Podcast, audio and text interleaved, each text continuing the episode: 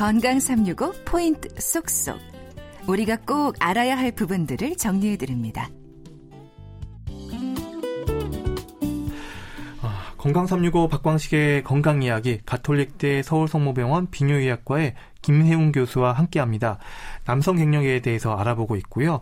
가을 남자 요즘 우스갯소리로 가을 남자의 외로움을 얘기하던데요. 네. 이게 꼭 농담만은 아닌 것 같아요. 그래서 제 질문을 좀 우스갯소리 좀 드리면 남성 갱년기 증상은 가을에 시작된다는 말이 있던데 이게 사실일까요? 예, 예. 아이 그 가능성이 있고 또 의학적으로도 그에 대해서 여러 가지 연구가 진행이 됐습니다. 근데 일반적으로 어, 남성 호르몬 수치가 어, 가을이 시작되는 그러니까 늦여름에서 가을이 시작된 8, 9월에 가장 수치가 연간으로 보면 수치가 낮아져 있습니다. 어, 그래요? 네. 그래서 지금 이제 시기에 남성 호르몬이 이제 굉장히 수치가 떨어져서 가을 남자가 되고 있는 과정이죠. 아. 근데 이 수치가 언제 올라가냐면은 늦게 올 그러니까 1, 2월에 가장 또 높이 올라갑니다. 그래서 어. 지금 어 가을 남자, 또 추남 이런 말 용어가 실질적으로는 의학적으로는 어 굉장히 맞는 용어가 아닌가 그렇게 생각이 됩니다. 아, 남성 호르몬도 계절 변화가 있군요. 있죠. 예, 계절 변화가 알았습니다. 있습니다. 지금 어. 시기가 이제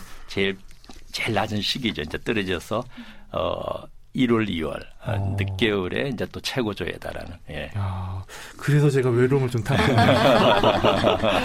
어 그러면 또 네. 호르몬 수치라는 게 여성과는 좀 달라서 젊은 나이에도 떨어질 수가 있고 또 80대 남성에서도 20대 호르몬 수치를 유지할 수 있는 건지도 궁금하고요. 네. 또 호르몬 수치만으로 이 갱년기 증상을 진단하는 건지 진단 기준은 무엇인지도 궁금합니다. 어, 물론 이제 80대 지금은 이제 100세 시대인데 80대인데도 호르몬 수치가 20대 정도의 수치가 되시는 분도 계시고요. 와. 어, 지금 우리 3, 40대 젊은 분들도 호르몬 수치가 80대 같이 떨어져 있는 경우가 있습니다. 그래서 어, 선천적으로 이제 호르몬 수치에 변화가 있는 사람도 있고 어, 여러 가지 어, 세상을 또 살아나가면서 운동이라든지 신체적 또 외부적인 요인 때문에 호르몬 수치가 빨리 급격하게 감소하시는 분도 계시고 또 그걸 또 잘 유지하시는 분도 계시기 때문에 그냥 우리가 외모로 뭐 나이는 숫자가 아니듯이 외모로 판단해서는 안 될 부분이라고 오, 생각됩니다.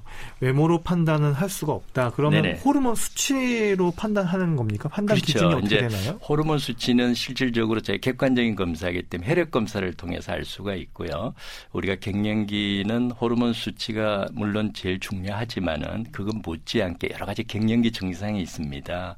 그 갱년기 증상을 통해서 저희가 그 증상에 어, 만약에 보합이 되고 또 호르몬 수치가 떨어져 있으면 저희가 남성 갱년기로 진단할 수가 있습니다. 뭐 시간적 여유가 되면 일반적으로 어, 우리 애청자들이 남성 갱년기 증상이 어떤 게 있는지 우리가 비뇨의학과에서 많이 사용하는 설문지가 있습니다. 한번 음. 들어보시면 좋을 네. 것 같아요. 한 10가지 정도가 있습니다. 한번 체크를 해보시면 좋을 것 같습니다. 어, 첫 번째 성욕 감퇴가 있습니까? 두 번째 기력이 없습니까? 세 번째 체력이나 지구력의 감퇴가 있습니까? 네 번째 키가 줄었습니까? 다섯 번째 삶의 즐거움이 줄었다고 느낀 적이 있습니까? 여섯 번째 울적하거나 괜히 짜증이 나십니까? 일곱 번째 발기가 예전보다 덜 강하십니까? 여덟 번째 운동 능력이 최근에 떨어진 것을 느낀 적이 있습니까?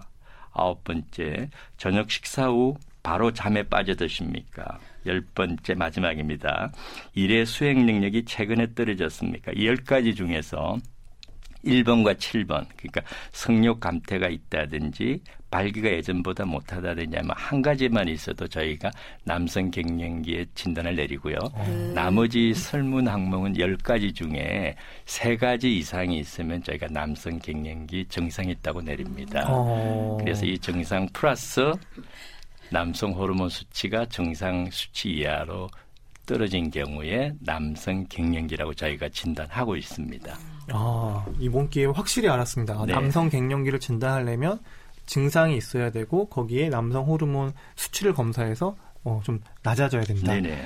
그러면 이 호르몬 수치에 대한 검사는 피 검사로 하나요? 예, 혈액 검사로 음, 호르몬 수치가 이제 저희가 1년을 봤어도 이제 변화가 있듯이 하루에도 이제 아침 시간이 제일 호르몬 수치가 올라갑니다. 그래서 보통 아침 시간 아침 8시에서 11시 사이에 어, 병원을 방문하셔서 혈액 검사로서 호르몬 그 수치를 측정을 하시고요. 뭐 좀 어려운 용어지만 저희 어, 전문의학과에서는 봐서는 호르몬 수치가 8 나노그램 어, 그리고 어, 이, 또는 231 나노그램의 용어가 좀 어렵지만은 어, 우리가 정상 수치 이하로 떨어진 경우에 어, 남성 호르몬 수치를 우리가 뭐 보충을 해줘야 되는 그런 기준을 음, 삼고 음. 있습니다. 그러니까 8하고 231. 예, 이 같은 용어지만 뭐 쉽게 이야기하면은 8 나노몰 이하로 떨어졌을 음. 경우에 어, 호르몬 수치 레벨이 낮다 음. 이렇게 그러니까 이야기합니다. 어떤 단위를 쓰냐에 따라서 좀 달라, 숫자가 달라질 네. 수는 있겠지만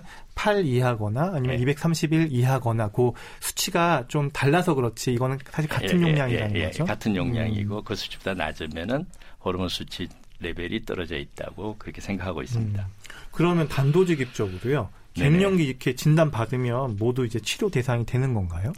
어, 갱년기 이제 제가 갱년기 진단은 두 가지라고 그랬잖아요. 어, 남성 갱년기 증상이 제가 이야기 드렸듯이 열 가지 중에 여러 가지 증상이 있다든지 또는 호르몬 수치가 정상 수치 이하이면은 일반적으로 치료를 하는 게 원칙인데 특히 이제 성선 작업 또 다른 질환 때문에 이렇게 갱년기 음. 호르몬 수치 변화가 오는 경우가 있기 때문에 어 그거는 이제 저희 전문 의사한테 찾아가면은 저희가 치료를 해야 될지 안 해야 될지 결정 감별을 해 줍니다. 그래서 음. 특별한 상황이 아니면은 호르몬 보충요법을 저희가 시작을 합니다. 음. 그리고 어, 호르몬 수치가 많이 떨어져 있지 않고 그러나 증상이 심할 경우에는 저희가 다른 여러 가지 보조적인 요법으로 호르몬 수치를 좀 올릴 수 있는지 이런 걸 진행을 해보고 호르몬 치료를 시작하는 것으로 되어 있습니다. 네, 그럼 결국 어 이제 여성 폐경기와 마찬가지로 호르몬 대체 요법, 호르몬 치료가 또 등장을 하는데요. 네네.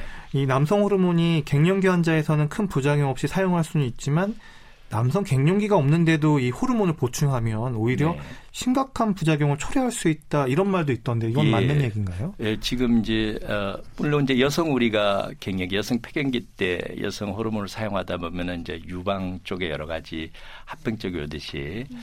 남성 호르몬은 그 여성하고 거의 동일한 기관이 전립선입니다. 아. 그래서 이 남성 호르몬을 어, 우리가 사용했을 경우에 전립선 암과의 여러 가지 어, 우리가 학문적인 연구도 진행이 돼 있는데 일단은 현재까지 밝혀진 바로는 남성 호르몬 치료가 전립선 암을 일으킨다는 그런 보고 또 그런 어, 논리적인 근거는 없는 걸로 돼 있습니다.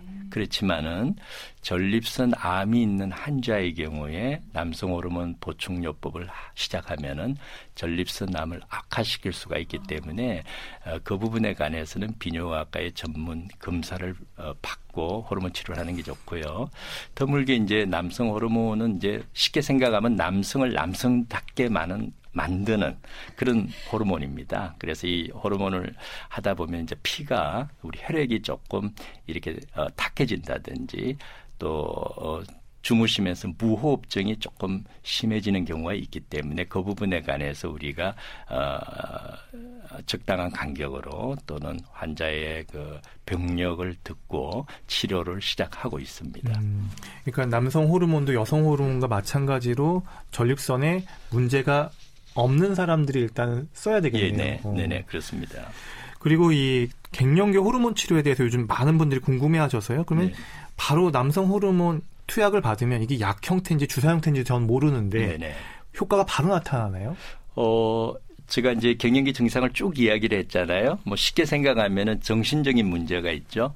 예를 들어서 무력감이라든지 우울하다든지 또 조급함이라든지 이런 정신적인 부분이 있고 신체적인 부분이 뭐 근력이 감퇴한다든지 또 체모가 빠진다든지 이런 부분이 이렇게 나누 또는 뭐 정자 숫자가 감소하는 이런 게 있는데 가장 빨리 나타나는 거는 정신적인 부분입니다. 음. 예, 보통 치료를 시작하면은 아 금방 뭐 이렇게 날 것처럼 뭐 기분도 좋고 우울한 게 없어지고요. 조금 시간이 지나면 지금 이야기대로 어, 이야기하신 듯이 근육량이 좀 증가가 되고 또 여러 가지 대사성 질환, 고혈압, 고지혈증, 당뇨가 개선이 되기도 합니다. 그래서 환자분들이 어, 남성 호르몬 치료를 시작하면은 제일 먼저 보통 이제 한 달 뒤 이렇게 저희 방문하면요 들어오실 때 얼굴이 그냥 기분이 좋아서 네. 이런 정신적인 게 먼저 개선이 돼서 오시고요 시간이 지나면서 육체적인 신체적인 개선되는 걸로 되어 있습니다. 음, 그럼 남성 호르몬 치료는 이거는 뭐 평생 받아야 되는 건지 아니면 어느 정도 기간만 받으면 되는지 궁금한데요. 어 이론상으로는 이제 남성 호르몬 수치를 어, 계속 유지를 시켜주는 중요하기 때문에요. 남성 우리가 중간 중간에 검사를 하지만은 어, 수치가 계속 유지가 되면 치료를 어, 계속 하게끔 돼 있습니다. 근데 이제 너무 이렇게 장기간 하다 보니까 어, 환자분도 조금 이렇게 지겨울 수도 있고 어, 그렇기 때문에 이제 보통 이렇게 어느 정도 좋아지면 저희가 1, 2년 정도 사용해주고 한번 어, 주사 치료를 어, 끊어봅니다. 끊어보는데 어, 대부분의 환자분들이 이제 이렇게 끊으시면은 한, 한 3, 내 6개월 지나서 다시 어. 방문을 합니다. 이 치료 효과가 차이가 너무 나기 때문에 그래서 많은 분들이 호르몬 치료를 계속하는 분들이 많다고 보시면 되겠습니다. 네. 남성 호르몬인 테스트론 농도가 떨어지면 또 치매나 알츠하이머 이런 위험이 높아진다는 얘기가 있던데 이게 어, 뭐 근거가 있는 네, 얘기인가요? 근거가 있습니다. 어, 제가 그 남성 호르몬이 어, 이야기 드렸듯이 여러 가지 고혈압 우리 대사성 질환 중에 혈관성 질환과 연관이 많다고 그랬잖아요. 그래서 특히 치매의 60%가 혈관성 치매입니다. 그래서 이 혈관성 치매가 올 수 있는 호르몬 수치가 떨어지고 특히 이제 베타 아밀로이드가 최근에 그 치매 중요한 원인이라고 그러거든요. 그래서 어, 이 남성 호르몬 수치가 떨어지면은 베타 아밀로이드가 증가해서 단백질이 증가해서 치매를 일으킨다는 보고가 있기 때문에 남성 호르몬은 대사선 증후군뿐만이 아니라 50세 이후에 올 수 있는 여러 가지 만성 질환을 예방하는 어, 가장 중요한 어, 요소라고 할 수가 있겠습니다. 음, 한 가지 더 질문드리면은요. 그럼 꼭이 남성 호르몬 제제 이 약 말고도 좀 일상생활에서 남성 호르몬을 좀 높이, 수치를 높일 수 있는 방법이 있을까요? 어, 있죠. 그러니까 어, 남성 호르몬은 연령당 1년에 한 0.8%씩 계속 감소하신다고 보면 돼요. 그래서 뭐 이건 어쩔 수가 없이 감소가 되는데 어 우리가 이제 규칙적인 운동 어, 규칙적인 운동을 한다. 운동과 그 특히 유산소 운동 일주일에 한 세 번 정도 이렇게 30분씩 운동을 한다면은 이 남성 호르몬이 감소가 되는 것을 예방할 수가 있고 또 오. 어떤 환자분들은 호르몬 수치가 증가되기도 합니다. 그래서 오. 규칙적인 운동이나 식생활이라든지 또 습관 그다음에 이제 어, 어, 부부 생활이라든지 여러 가지가 남성 호르몬을 어, 예, 어, 수치가 떨어진 걸 예방하고 또또 올라갈 수가 있는 그런 근거가 될 수가 있겠습니다. 네. 남성 호르몬인 테스토스테론의 중요성, 또 수치에 대한 바른 이해, 또 올바른 치료 방법이 남성 갱년기를 이길 수 있는 비결이라는 거 기억하셨으면 좋겠습니다. 건강365 포인트 쏙쏙이었습니다.